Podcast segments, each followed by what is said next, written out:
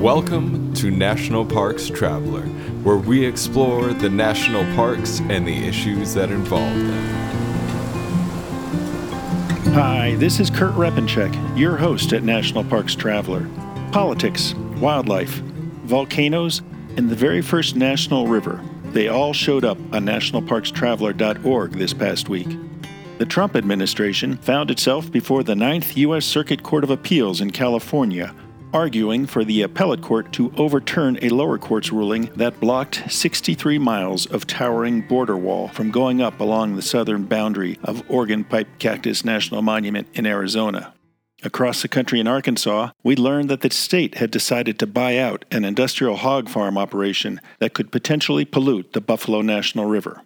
And from Hawaii, we heard that earthquakes have been shaking the Mauna Loa volcano at Hawaii Volcanoes National Park. No eruption is said to be imminent, but after last year's eruptions from Kilauea volcano, we'll be keeping an eye on Mauna Loa. In this week's show, I sat down with Brigham Young University professor Tom Smith an associate professor of wildlife sciences and a member of the National Rifle Association, to discuss packing firearms into the backcountry of a national park in the name of protection from wildlife. You might be surprised to hear his thoughts. We also outline the wonders to be found along the volcanic Legacy Highway in the Northwest and end with a commentary on the future or the extinction of the national park idea in the United States.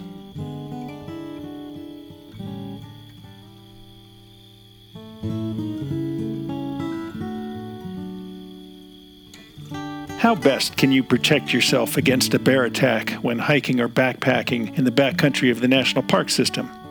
It's a question that comes up from time to time, particularly after there's been a mauling. More than a few comments are made that some won't go into the bear habitat unless they're packing a firearm.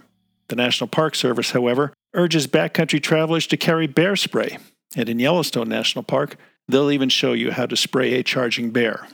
A bear made out of plywood, that is. To explore the issue of guns in the backcountry, we've invited Dr. Tom Smith, a Brigham Young University professor who long has studied this topic, to join us. His research interests include wildlife human conflicts, particularly involving all three species of North American bears. Welcome, Dr. Smith. Yeah, good morning. Now, as I mentioned, you long have studied bears and human interactions in uh, backcountry situations.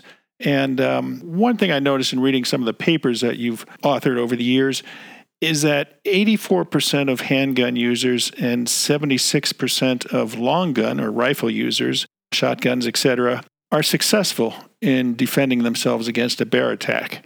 Doesn't that indicate that firearms are, are great tools for defense against bears? Well, as long as you're not in that 24% overall, um, it's it's a good thing. And obviously, firearms have and will continue to protect people. I think the key is that, and that's the point of the paper, is uh, one should undergo some heavy introspection before they go into bear country as to whether or not they think they're going to be competent with a firearm under duress. So I'm not by any means anti firearm. I just think that the vast majority of people would be better served by just using a non-lethal. And if you want to talk more about that, we can. Uh, the reasons why I think that's the case, but um, I, I, certainly don't rule them out. I've carried one many years myself. Yeah, I believe you you've mentioned to me um, previously that uh, you're an NRA member as well as an instructor. That's correct. Yeah, I teach oh about forty to fifty students a year at the university in the safe use of firearms. And the one th- interesting point you mentioned um, was that knowing how to aim and shoot a firearm is, is one thing, and knowing how to aim and, and shoot and keep your composure while being charged by a grizzly bear is totally something else. Well, I mean, yeah, I mean, I, I talk to people and, and respectfully so, but they'll say, yeah, I, I, I own guns and it's a hobby of mine. And I'll ask them how competent they are. And they say, well, down at the range, I, I can rank among the best. And that's all good. Uh, but, you know, protecting yourself against an aggressive bear would be quite a different experience than being at a shooting range. You could kind of imagine it'd be a place where the targets come down off of the rack and they chase you around and if they catch you you get mauled so it's not exactly like standing with a gun rest, a bench rest taking shots at a bullseye. And it's kind of hard to, to duplicate that uh, experience in a in a shooting range. Well, it is. And in a recent paper I published looking at 135 years of bear human conflict in Alaska, over 700 cases.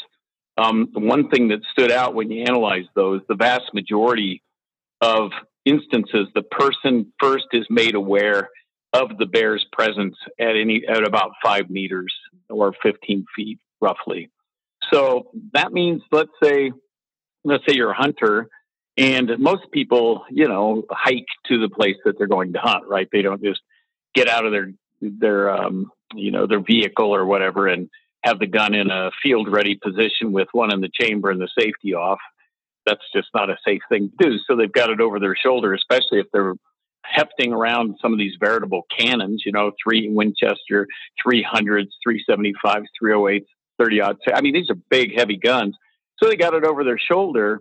Now, picture at 15 uh, feet, all of a sudden you've rounded a bend, there's a grizzly, and you've got to get that off your shoulder to your shoulder you know, put one in the chamber safety. I mean, it's not going to happen, and that is very commonly what happens. So it's it's not an ideal tool for close encounters, and for that reason, I think we see a different set of statistics under uh, for the use and deployment of bear spray. It's been much more successful in defending people. Yeah, well, we'll get into that in a moment. In your studies and the, the research that you've uh, conducted and, and, data that you've looked through, were you able to differentiate between hunters who were attacked and, and hikers or backpackers who were attacked? Well, it's an interesting kind of a question you ask because some of the uh, the studies that predated me, they just lumped them all as either what you know what were you doing? I was a hunter, I was a camper, I was you know I was a hiker, I was doing research or something, but the reason I'm explaining this is a hunter in a campsite walking, let's say, down to take a look at an overlook. That's not a hunter, that's a hiker. And uh, similarly, a hunter that has uh, a gun over their shoulder trying to get to the place to, you know, to, to start their stalk, that's not a hunter, that's a hiker.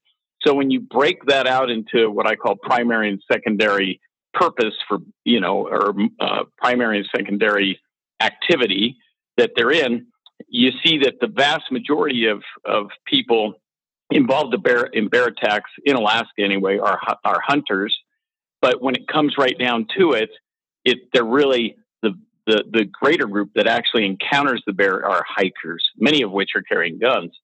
So I don't know that it matters why they're in the backcountry. It's what they're doing at the time they interact with the bear. And to the bear, I mean, th- these are important things. Let's say, you know, I'll throw this number out. Stephen Herrero, who's a, a colleague and friend who's uh, co-authored on uh, quite a few of these papers with me, neither he nor I, for all of North America, we don't have a single incident where two people calmly stood their ground and an angry bear touched them. Not once. And I'll have people say, "Oh no, no, I, I remember, you know, in Alaska, the National Outdoor Leadership School had five, you know, kids in a group that all got attacked." Well, they were running like scared chickens. That's not that's not a group of five. And so what happens is when you're hiking on a trail, let's say in Yellowstone, and my advice is in bear country, if you can have a conversation with somebody, that's about the that's about as far apart as you want to get. Otherwise, your group of let's say three good friends becomes three groups of one. And that lends itself to another insight, which is the vast majority of people involved in these bear attacks, this is continent wide, are soloists, single people. And when it becomes a two people, the numbers are less than one would expect for their representation. So the point of all this is uh, probably the simplest thing you can do is when you need to is keep close to your hiking companions because just the presence of two or more people in of itself, guns or no guns, bear spray or no bear spray, that's a deterrent. And I think it's just a, uh, playing the odds. I think the animals are encouraged when it's a one-on-one scrap, but when it's two or more, they definitely back down. Yeah, back yeah. down. The reason I asked uh, the difference between uh, whether the data showed any difference between hikers and hunters is because hunters many times will be um, trying to move quietly through the backcountry because they're stalking prey and looking for prey and they don't want to scare it off, whereas a hiker is just kind of enjoying the day. Yeah, no, that's right. So I think that uh, hunters are the single, like I said, the single largest a group of people involved in this because they do everything quote unquote wrong in bear country. They're solo, they're camouflage, they're trying not to and telegraph their presence to the surrounding country, which which obviously if you do that, then you're alerting bears, you're not going to surprise them. So yeah, you're right. Uh, hunters do get involved disproportionately in these kind of these kind of uh, conflicts. And, and, what you said about um, solo hikers and uh, increasing your your numbers by just one other hiker, um, well taken. Um, the the last two maulings in Yellowstone that I recall, uh, one was a, a, solo hiker who was going through uh, bear habitat, well known bear habitat up on Mary Mountain in Yellowstone, and uh, the uh, other mauling that comes to mind was a a couple that was walking out um, down a trail, and uh, I guess the husband tried to flee, and the the bear chased him down and, and killed him, leaving his spouse alone. So n- numbers definitely. Yeah, and that's that's interesting. You know, when I looked at about 700 incidents, I could query. I've done this. In fact, another effort I'm doing with uh, Kerry Gunther, who's the bear biologist for Yellowstone. Um, we're kind of we've taken a hard look. I've taken a hard look at the kind of messaging that's out there for be safe, you know, how to be safe in bear country. And quite a few of those as a bear biologist. Now I've been studying bears for about 27 years. I, I raise my head up and go, what the, where did that come from? Why are people saying that? And so I've taken an approach where I've looked at it from the data. Okay, what happened when people ran from bears? You know, we tell them not to do it. That that that seems solid. And and indeed, like you said, they I think I had 61 cases where people's choice was of all the things they could have done, they chose to run. And I think in 54 of them, the bear instantly uh, chased them down, and its response was to chase and take them out. So I think you don't need any uh, high-powered statistics to say that's that's not a good thing to do. So I think it's important, like you say, to hike as a group, stay as a group, and but but you know I've done a lot of solo work myself, and there's things you can do to make that safe too. But it does put you in a different category when it comes to one on one with a bear. You better be a little more prepared and much more aware than you would be otherwise. What would you recommend for going out solo hiking in bear habitat? Well, I think the simple thing, uh, you know, one thing in looking at bear messaging over the years, one thing that I have not seen, although Yellowstone's really got on board, they have, is number one, you have no business, in my opinion, being off the road onto a trail if you don't have a way to deter a bear. So you need to have some way to do it. And as you probably read from one of my papers, from 71 cases of bear spray used in Alaska, it was uh, 98% effective. And I have a follow up paper that we're doing on polar bears, and it's the same. It's 16 out of 17 cases the bear was turned. And in the one case with the polar bear, it was because of high wind you know, intercepted the spray and that. But but the point is, always carry a deterrent. Um, the other one is if you're not going to have somebody with you, then you need to make noise, and I say make noise appropriately. You know, I've I, I was in the back country of Katmai National Park once, and there's some guy down the meadow by himself, and he was singing opera, and I thought, you know, I, I want to go down and bear spray him. It was just destroying just destroying the solitude. You know, we were watching a pack of wolves, and all of a sudden their heads all turned and they ran. it's like, okay, I get it, I get it, but you know, we we do want to enjoy Yellowstone. We do want to enjoy these places. So when I say make noise appropriately, you don't have to be singing at the top of your lungs in a place that that you have good sight distance and and you know there's good visibility, or if there's other people around. So, but as a soloist, I think you have to have that bear spray, have it ready, and really have uh, pay a lot of attention and like I said, make noise appropriately. That's that's about all you can do really to give them a heads up that you're coming. You know. Yeah, yeah. We're talking with Dr. Tom Smith, a Brigham Young University professor who has studied uh, guns in the backcountry and wildlife human conflicts, uh, particularly involving all three species of North American bears. We're going to take a short break and we'll be right back. Listener and reader support make National Parks Traveler possible every day of the year. If you enjoy Traveler's content, please consider a donation via nationalparkstraveler.org. The Blue Ridge Parkway Foundation is the primary nonprofit fundraising partner for the Blue Ridge Parkway. It is made up of people who have a deep love for this majestic road and want to ensure that its natural beauty and the experiences it offers endure for generations to come. Show your appreciation at brpfoundation.org. Dry Tortugas National Park, 70 miles from Key West, just very well might be the most remote national park in the lower 48. But when you arrive, you're surrounded by crystalline waters for snorkeling, kayaking, and relaxing on pristine beaches. There are sunken wrecks to explore, coral reefs swarming with colorful marine life, and history in the brick walls of a Civil War era fort. The Yankee Freedom 3, departing from Key West, can get you there in a little more than two hours. Visit them at drytortugas.com. We're back with Dr. Tom Smith uh, discussing guns in the backcountry of national parks and how best you can prepare yourself uh, to be safe in bear habitat and whether guns are the logical choice.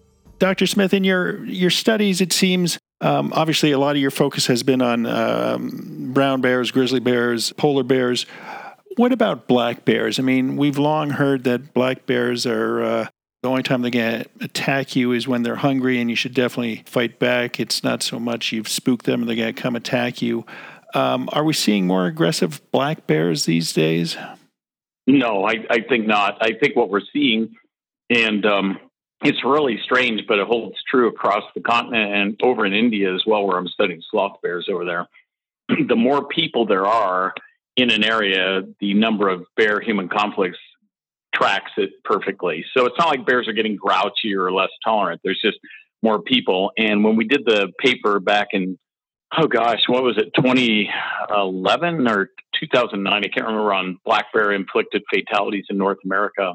One of those statistics was to show that that's exactly the case. Now, interestingly, here in Utah, where I am now, quite a different mindset than Alaska. Here, the average person looks at black bears like a 300 pound chipmunk. Um, they don't seem to have a lot of healthy respect for them. And, you know, in 2007, uh, the first um, black bear inflicted fatality occurred here. But the point about it is, people will say, oh, these black bears, you know, they don't want anything to do with you, blah, blah, blah. You hear that a lot. Well, I don't really care about the ones that don't want anything to do with you, but I can promise you out of the three or 4,000 black bears in Utah, and whatever there is in Colorado and Montana, and as we go around state, there will be a few bears that you don't have to invoke. Uh, they're old, they're sick, they had a bad season of you know food, foraging, or anything. They're just predatory, and they if they see a human and they think they can take the human, they will absolutely try to take the human. And so, whenever you see a black bear, I treat them typically. You know, I leave them alone. I mean, if if, if you know, who wants to just go around disturbing nature. So if I see a black bear on a hillside, I let it go. If it's on the trail ahead of me, I just climb up off the trail and let it pass. Generally, they're just trying to go somewhere. I've had plenty of interactions, but sometimes, you know, I'll be in a place where they wander out and they're coming obviously towards me. Treat them like a big dog, you know, and just kind of run at them aggressively, clap on my hands. But believe me, I got my bear spray on my side, and 99% of the time they will turn and run. If they don't, now you got a problem and that's a bear you're going to have to deal with because that's not your normal behavioral profile. And if you have that kind of bear that's clearly not startled and it is not going to go away, you better have a deterrent because even a 100 pound bear could take a human down. And we've seen that in Alaska where big, strong men, you know, 200 pounds and just muscle and sinew, got attacked by I, the one, a guy named Stephen Ralph, it was a 110 pound bear, he guessed when it stood, it was eye to eye to him. He said the first thing that entered his mind was he was totally shocked how strong that animal was, and he could not break its grip. And he said he, he guessed it weighed 110 pounds, and it was lucky that he's still alive. But the point is, that bear acted very unusual. He startled it in the brush. His first thought was, "Oh, thank goodness, it's just a black bear." Mm-hmm. Then it stopped for a second. It looked at him and it lunged, and that is very unusual behavior. Now, that's just, I mean, it's just like humans. Most of us are pretty nice people, but but there's those few, you know, on the fringe, and we all stare, we all profile them. It's like they're kind of not acting normal. The way they look at you, the way they're moving. We do the same thing with these bears. If they don't run, they don't get out of there. If they're frontally, oriented and they start moving towards you, you better have a way to convince them to go somewhere else. So that's yeah. that's the big difference. Yeah. No, I wanted to raise that question because of uh, uh, Shenandoah and Great Smoky Mountains National Parks. Um, obviously, a lot of black bears in both those parks. And uh, uh, last fall, I believe it was. Um, there was uh, an incident between a, a bear and a, a, ginseng hunter, and the, the, the, question was whether the bear had killed the uh, ginseng poacher hunter, or whether um, drugs had killed the hunter and the bear came upon him after the fact. I don't know if yeah, you uh, know, heard that. And, and, and it's kind of like that messy incident on the elk hunter with bear spray up in, um, you know, last fall there on the near the National Elk Refuge there in Jackson, Wyoming. You know, the bear spray naysayers, and heaven only knows what their motivation is. They're you'll you'll see articles by them. You know, don't drop your guns, hang on to the bear spray. It's like, and then they'll put an article out there like, see, it failed this guy, and nobody knows what happened. He was by himself he obviously tried to deploy a spray, you know, but we just don't know. And the other one that was interesting was the Todd Orr incident last year in Montana, where the poor man got attacked twice, and he, you know, he put out a, you know, a spray, uh, uh, you know, big cloud of bear spray, and the bear came at him. And but then when you read the incident, I haven't talked to him directly, but he was on the ground when the bear made contact. What the heck? You should never do that. If you have a can of spray, it sprays seven seconds. So, or five to seven, depending on the brand. But the point is, you spray that stuff until that bear's, you know, sucking on the end of your can.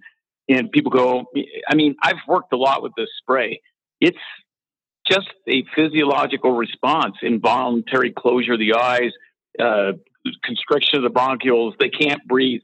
Believe me, you get it in their face good enough. So what Orr did, in my opinion, put out a burst and this grizzly was coming. He just laid down, fearing the imminent contact.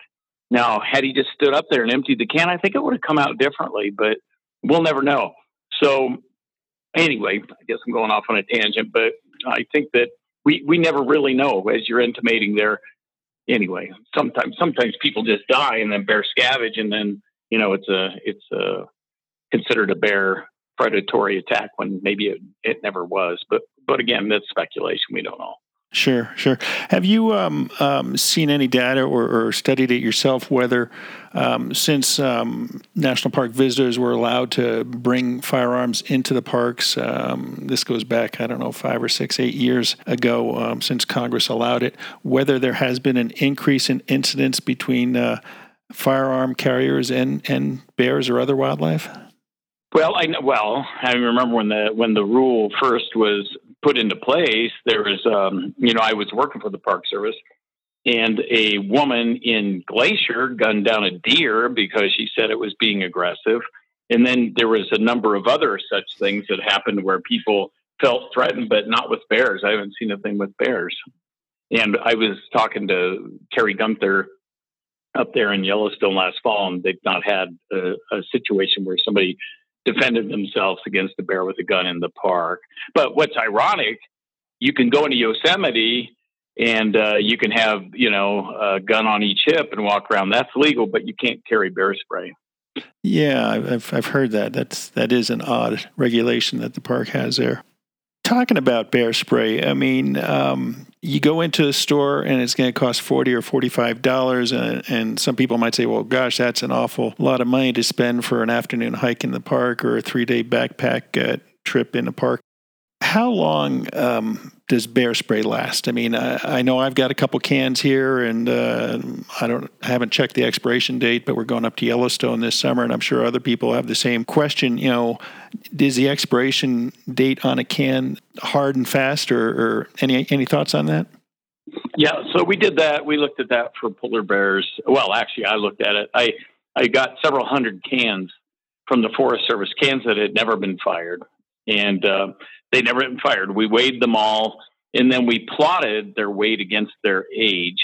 And what you could see was there was a one to two percent reduction in weight per year on these cans. And so, in talking to the bear spray company, I said, "What what is going on there?" And I talked to um, a fellow there from Counter Assault, And he said, "Well, we've we we have uh, got the. In fact, my number was exactly the same as yours. It was theirs. It was 1.9 percent per year loss." He said because the propellant, which was C134A, it's been changed now by counter assault, but the propellant he said is a kind of a sneaky molecule and it gets around the seal, just the propellant, not the not the hot stuff.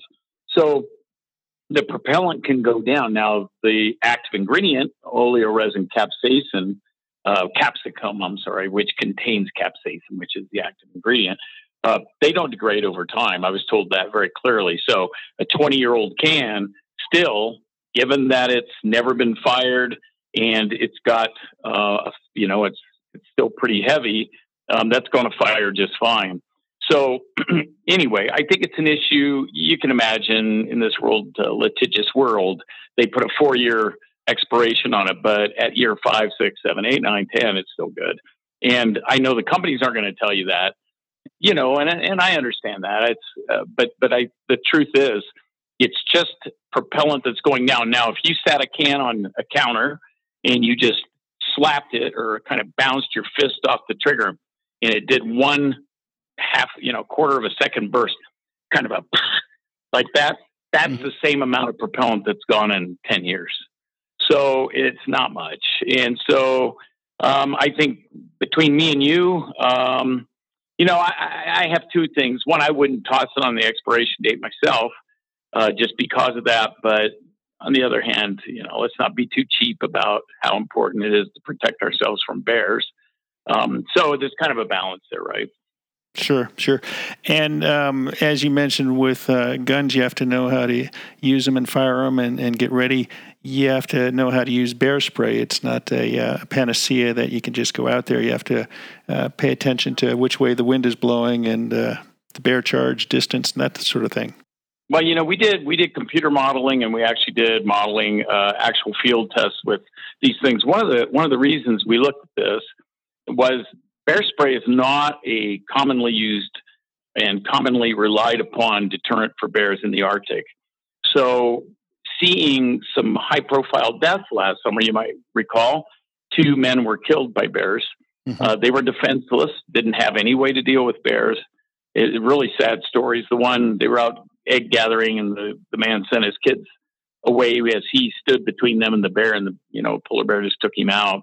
You know, so I think that that's really sad because, in my opinion, a, just a forty dollar can of bear spray, he'd still be around. And so we wanted to look at the three reasons why northern peoples object to it, and I'll just make it very short here. One is some people believe that there's nothing you're putting into a uh, you know, a, a, thin canister like that that's going to stop a thousand pound aggressive determined bear. Number two, the wind will disable it. Number three, the cold renders it useless. So I've run studies on all that, and uh, basically have a paper coming out that that is to encourage them that you know even at 40 below zero, the spray will go uh, four meters. Um, it doesn't atomize well, but you paint their face and you will stop them. And so uh, and same with the wind. Um, it comes out of the can about 70 miles an hour. And uh, sure, when you get a here, here's the thing about wind it, there's a 50 50 chance, right? It can be in your face or from behind mm-hmm. or, or from the, from the side. So it's not always, yeah, I mean, I mean it, the odds aren't always against you. Sometimes it can help. But, but the other thing is, it's got such a strong push it, it, very rarely, I mean, if nothing else, when the bear gets close enough, you will be dumping it onto their face and they will get burned. And somebody said, well, that's, I don't want to do that. Well, I mean, that beats the alternative, right? Which is doing nothing. And, Absolutely. and, uh, and that's an interesting other little statistic we found is that in 90% of instances where a person was down and, the, and another person came to the rescue, and sprayed the bear in the face, it stopped the mauling. Now, the kind of low voiced other 10% was they got mauled themselves, which is not unfortunate. But it, but it, but my point is at close range, spraying a bear, it's a problem. So it's not what you and I want to do, but we've seen plenty of times at close range, it, it will get them. So, you know, I think that I don't. I can't even remember your original question. I've gone down a, a path here, but I think it's all relevant that, that, that the spray is very effective, and and oh, it was about the wind, and the wind does have an effect. But one other thing I will say, I get a little frustrated with people who overburden the public with, oh, make sure you know you you you know you carry the bear spray in a certain place, which I think is fine. That it can't be in a pack. But mm-hmm. then they say, you know, hold it at arm's length, cock it slightly down, blah blah blah. You know, I I, I get all that, but you you give people too much stuff, and it just they just kind of melt down under pressure. So I think it's important just point it and spray it you know, at a distance. It's good out about 20, 25 feet. When the bear crosses that line, start spraying them, you know, and, and, uh, don't get too hung up on all that other stuff. I just, and, and, and I hear people say, make sure the wind's in, in your favor. Are you kidding me? What, you're going to put your finger in the air and then tell the bear to stop for a second while you reposition? Come on. That's, that's nonsense. People don't have time to do that. You're going to spray the bear. You're not going to now, if it's a slowly unfolding thing, maybe you could massage the circumstance, but generally, that's I, I file that under uh, well-intentioned but meaningless, useless information. Right, right. No, it sounds like bear spray is a lot more effective than a gun.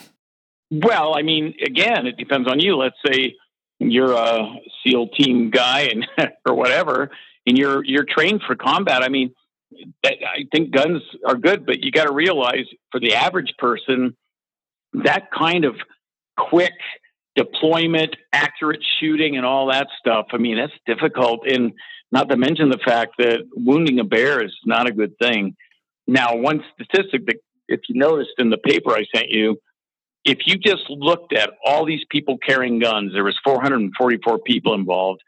Half of those people, so they all had guns half of them never got to pull the gun out and use it for a whole lot of reasons. The gun was never used. Now, some have said, well, that's not fair. Nice to include those. Well, yeah, it is fair because the gun as a deterrent in of itself is kind of a pain, right? Let's sure. say you hike into some backcountry area. You're not going to be walking around your campsite with a gun while you're pitching a tent and cooking dinner. You will with bear spray on your hip. And there's been a few people that looked up and there's a bear right there that's wandered into their campsite and the gun's, you know, somewhere else. So my point being though, when you looked at the injury statistics for those people who did not use the gun versus those who did, there was no statistical difference between the two groups. So we could talk about that for a half hour, what that means, but I'm not seeing guns. The, the, the big issue here is we're talking statistics. We're pooling it together on an individual basis, it's very important that you look at your abilities. And if you're competent, then a gun may be a good thing for you. But why not carry bear spray as well? Because there's times when, you know, your firearm's not handy or you don't want to hike with it in your arms, you know, in your hands and all that stuff. There's no reason. I mean, it's not an either or thing. You could carry both if if if that's what you want to do. One other thing I have to throw in there, if I might, sure, is we had a number of instances which, oh my goodness, I, I never even thought about this. It was people who, when push came to shove, they couldn't bring themselves to shoot a living animal. I mean, admittedly, it's a bear and their lives threatened. They couldn't do it. And the bears just took them out, or they took their friends out. That was another one on a government, uh, uh, a couple, couple of these in Alaska. I interviewed the people where, you know, they're USGS, they're out doing geological stuff and somebody carried the gun. Well, it turns out in this one case, the gun bearer was a person that objected to injuring anything. And they find that out when the bear's there. He goes, Oh, I can't shoot a bear. He's got the gun. So they said, Well, shoot warning shots. So he blam, blam, blam, and the bear didn't do anything, which in 30, uh, let's see, 70% of the cases, the bears don't do anything with the warning shot. So now he was down to one bullet left. That's all he had. And they go, How many reload the gun. He goes, well, I only brought four shells because they didn't expect to have a problem. So he shot three in the ground. Long story short, he still wouldn't shoot until he was on top of this colleague of mine, mauling her. He angled in and took the bear's head off from the side. It was a 30 odd six. I mean, jeez. And, and so it's, it, that's another problem is people don't want to squeeze that trigger because they don't want to kill the animal.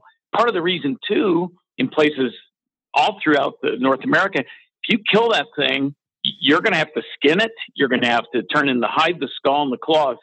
Who wants to do that? Also, you're going to be moron of the week in the newspaper, oh, you know, idiot shot this bear, you know, killed this bear. So people don't want to do it. And that reluctance to deploy the deterrent, that gives the bear a definite advantage. I saw that in a lot of places. Now, uh, there's a lot of people, me included. My mind's made up. If a bear crosses a certain line, it's getting some sort of deterrent. Sure. But I've done I've done hundreds of times with big, big brown bears up there in Katmai. I mean, you know, thousand pound bears, and so I'm pretty comfortable with that. But your average person, I don't know. I, I think that's a really di- so you factor in all that stuff. I can see why guns haven't had as good of overall success as bear spray. You know, with the non-lethal, you got a bear wandering your way. You're not killing it. You're just saying, "Hey, get out of here." Right. Spray that thing. I mean, you know, you're not going to kill it. It's going to be incapacitated for a few minutes, but that's way different judgment than pulling the trigger. I didn't realize that um, if you killed a, a, a grizzly bear or, maybe even a black bear, that you had to skin it and pack out the hide, the skull, and the claws. Is that um, U.S. Fish and Wildlife regulation? That's Alaska, and that's the Alaska Department of Fish and Game. Here in Utah, I don't know what they do if you shot a bear. I don't know that they require you to do that, but in Alaska they do. So that that when I've you know I digress a little bit there. That Alaska is where I've done most of my work. But but here's the key thing: the bears in Alaska, I don't think are one whit different than the bears down here. Sure. So it's not like you know we have seven confirmed black bear inflicted fatalities in Alaska and only one in Utah. Well, but look at the number. We got what three or four thousand bears here. Up there, they've got like 130,000, 140,000. They don't know. So it's just a numbers game. But so I, I guess what I'm saying is up there, there's a lot more bear human conflict because there's a lot more bears, and they just, they're trying to make people think twice where they just blow bears away. We, would have to look at that and see what the deal is here. If you shot one in Yellowstone, I'm sure they're not going to make you do it. But up there, that's another reason why people are very reluctant to kill a bear. Now, I noticed that you've also done um, some research with mountain sheep or mountain goats. Uh, I would assume that uh, bear spray works on them too. As you, you, might recall, a few years back, there was a, a sad situation in Olympic National Park where a, a big uh, mountain goat killed a hiker would bear spray have worked there? Oh yeah, it, it works on all these guys. It works on everybody. In fact, my daughters all have a can they sit by their nightstand, so if somebody comes in the house at night, they can spray them. And you know, and, and why? Well, how many times have we heard of people shooting their own family members that come in late, you know, and stuff? But you spray them, they're going to be screaming, but at least they're not dead. Yeah. And uh, so it works on mammals very well. We've yeah. sprayed birds too. It works on. Can't remember any attacks, fatal attacks by uh, hawks or. Uh, no, but sometimes you want to get them out of your, your sure out of your chicken coop, raptors. Yeah. But but the thing is, yeah, it works on those, and moose definitely works on them. I've had uh, friends that have sprayed moose, and it's you know where they were doing you know racing around a tree, and the moose is trying to stomp them. This is up in Alaska, and they let them get a face full of bear spray. And down here, same with cougars. Um, Dr. David Mattson, formerly a Yellowstone biologist that worked with cougars here in on the Colorado Plateau. He he um, recommended bear spray as well for uh, mountain lions, although they're kind of a you know ambush predator, so you don't have much time to see them coming. I suspect. Sure, sure. That's good to know.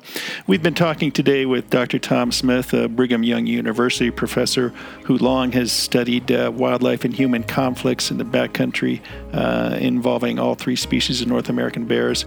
Tom, I appreciate you joining us today, and um, let's be safe out there this summer. Yeah, you bet. My pleasure. Thank you, Kurt.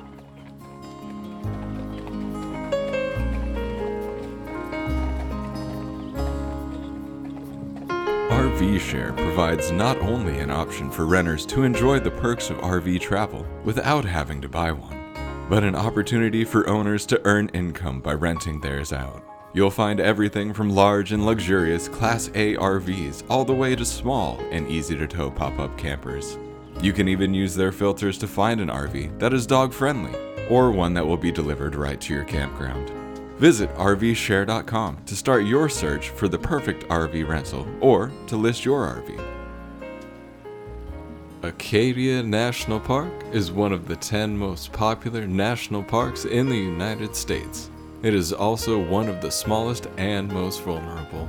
That's why Friends of Acadia exists Friends of Acadia is an independent organization of passionate people inspiring those who love this magnificent park to make a real and lasting difference for Acadia.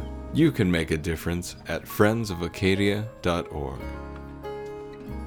The North Cascades Institute has a large portfolio. It's an environmental learning center, training center, conference center, and leadership center, all set in the splendor of the North Cascades National Park Complex. Learn more at ncascades.org.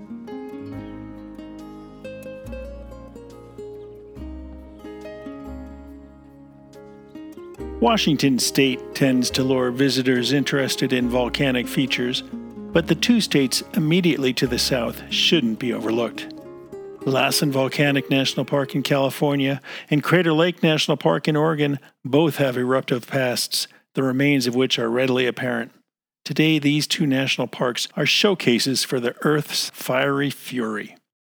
Both are located along the volcanic Legacy Scenic Byway, which runs 500 miles.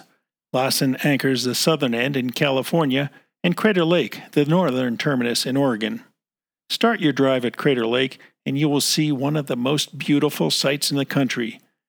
This blue jewel is cradled in the crater left by the eruption of prehistoric Mount Mazama. This magma chamber erupted over two days. The mountain then collapsed, and the resulting crater filled with azure hued water to a depth of almost 2,000 feet. Don't just roam the rim and gaze at the water, though. A visit to Crater Lake should include a boat trip on the lake as well. The half day cruise includes a stop at Wizard Island, a volcanic crater inside the larger crater, and a slow circumnavigation of Phantom Ship, a volcanic feature. Stay at Crater Lake Lodge up on the rim or down in Mazama Village and spend a few days exploring the park's primeval forests. A nice easy hike is the Castle Crest Wildflower Trail.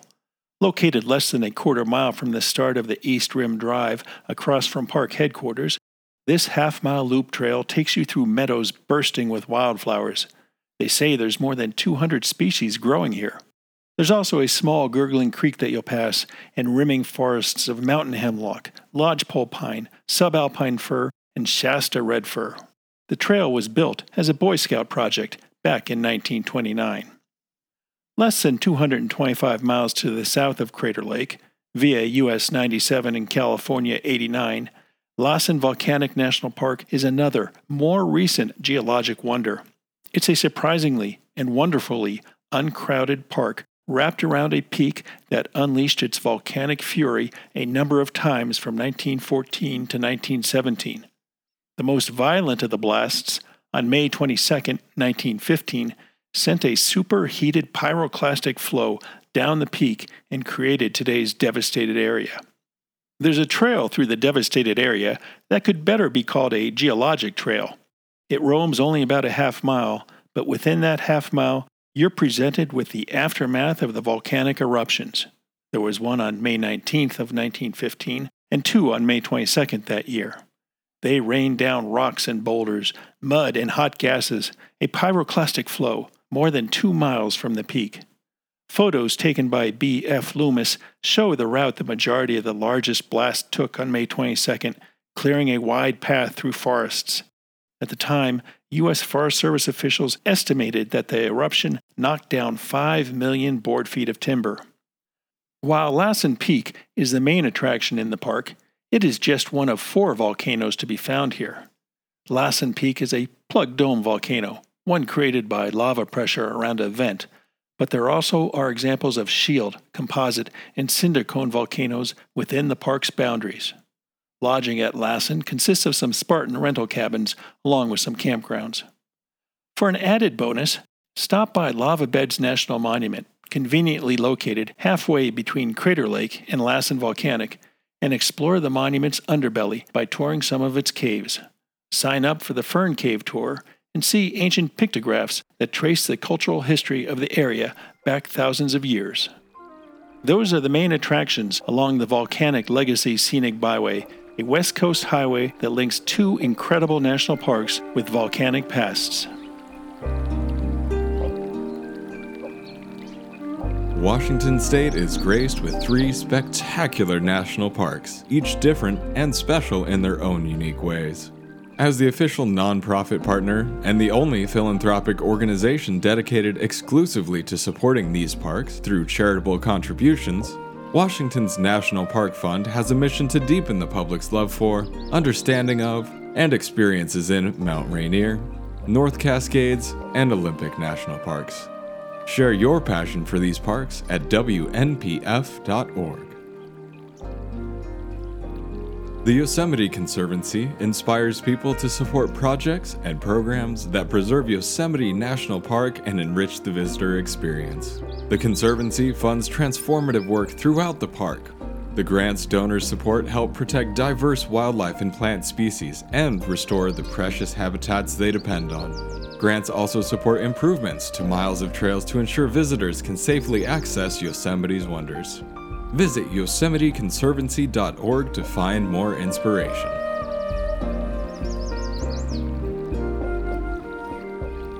Now, a commentary. There's a new book dealing with the national parks out called National Parks Our Living Treasure A Time for Concern. As you might infer from the title, it's not a book about what to see or do in the national park system, but rather one that tries to bring concern to the plight of the parks. The book is the work of Dr. Gil Lusk, who put in more than three decades with the National Park Service, a career that included stints as park superintendent at places such as Glacier National Park in Montana and Big Bend National Park in Texas. As soon as we receive a copy of the book, we'll provide a more formal review on the traveler. But in an op ed column, Lusk titled The Future or Extinction of the National Park System, he makes the case that there are too many national parks in the system for too few dollars and staff for the National Park Service to take care of. Congress and executive branches over the past 30 years have allowed necessary repairs and upkeep of our treasures to go largely unfunded, with a current documented backlog of some $12 billion, six times the annual budget for the agency, writes Lusk. The only thing being done is adding more parks to the system, we need to close some parks, shifting funds and staff to the parks that are most in need of rehabilitation and restoration. So insufficient is the size of the official National Park Service workforce that the agency requires another 220,000 volunteers to make ends meet, he points out. And then, while volunteers can help in some areas, they are no use for dealing with the park system's roughly $12 billion maintenance backlog. This is not a new shot across the bow of Congress and the National Park Service. Back in 1955, Wallace Stegner, one of the deans of conservation writing, wrote an essay titled We Are Destroying Our National Parks for none other than Sports Illustrated. Stegner wrote of the overcrowding of parks, of Americans' penchant for littering and defacing public property, and of the threat that commercialization held like a knife at the neck of our national park system. A national park is not a playground and not a resort, though it may be ideal for such activities as hiking, riding, climbing, hunting with a camera, fishing, and cross country skiing, sports which demand no installations, attract no spectators, and leave no scars, wrote Stegner. The real purpose of the national parks to preserve scenery, beauty, geology, archaeology, wildlife for permanent use in living natural museums is not affected by these but it cannot be made compatible with weekend dances, ski tournaments, speedboat races, and a million people a year. Stegner was not the first to sound the alarm about the damage being done to national parks either. Two years earlier, in 1953, Bernard DeVoto wrote in Harper's Magazine that the parks must be closed. The national park system must be temporarily reduced to a size for which Congress is willing to pay. Let us, as a beginning, Close Yellowstone, Yosemite, Rocky Mountain, and Grand Canyon national parks, wrote DeVoto. Close and seal them, assign the Army to patrol them, and so hold them secure till they can be reopened. They have the largest staffs in the system, but neither those staffs nor the budgets allotted them are large enough to maintain the areas at a proper level of safety, attractiveness, comfort, or efficiency. They are unable to do the job in full, and so it had better not be attempted at all. And now Lusk has added his voice to the call. The future of the National Park Service hangs on decisions badly needed, but not being made. A review of the past 103 years is needed, he writes. Why have parks gotten to this place of concern they are now in? vulnerable treasures subject to misuse, poor funding, failing infrastructure, and complete lack of proper proactive planning to correct the present situation and prevent future deterioration of the treasures managed. As we at Traveler have suggested, Lusk says there's a need for an apolitical commission to, as he put it, evaluate and review the current situation and propose needed actions to cure the present and preserve the future based on the National Park Service mission.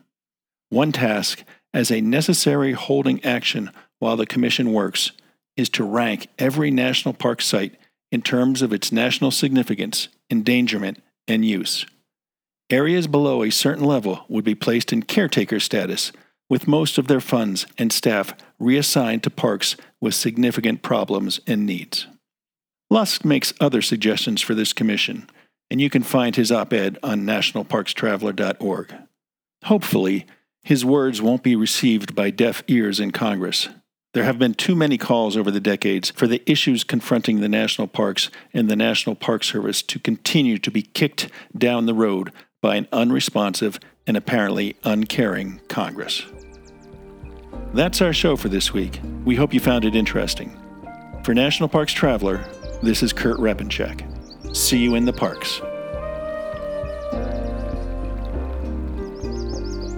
The composers and musicians at Orange Tree Productions have created a unique collection known as the National Park Series that has grown to include more than 30 CD titles.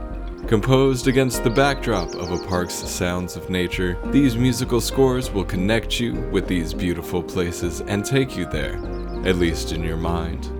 This collection is the number one selling national park audio series in the world and provides the background music for National Parks Travelers podcast. Visit them at orangetreeproductions.com.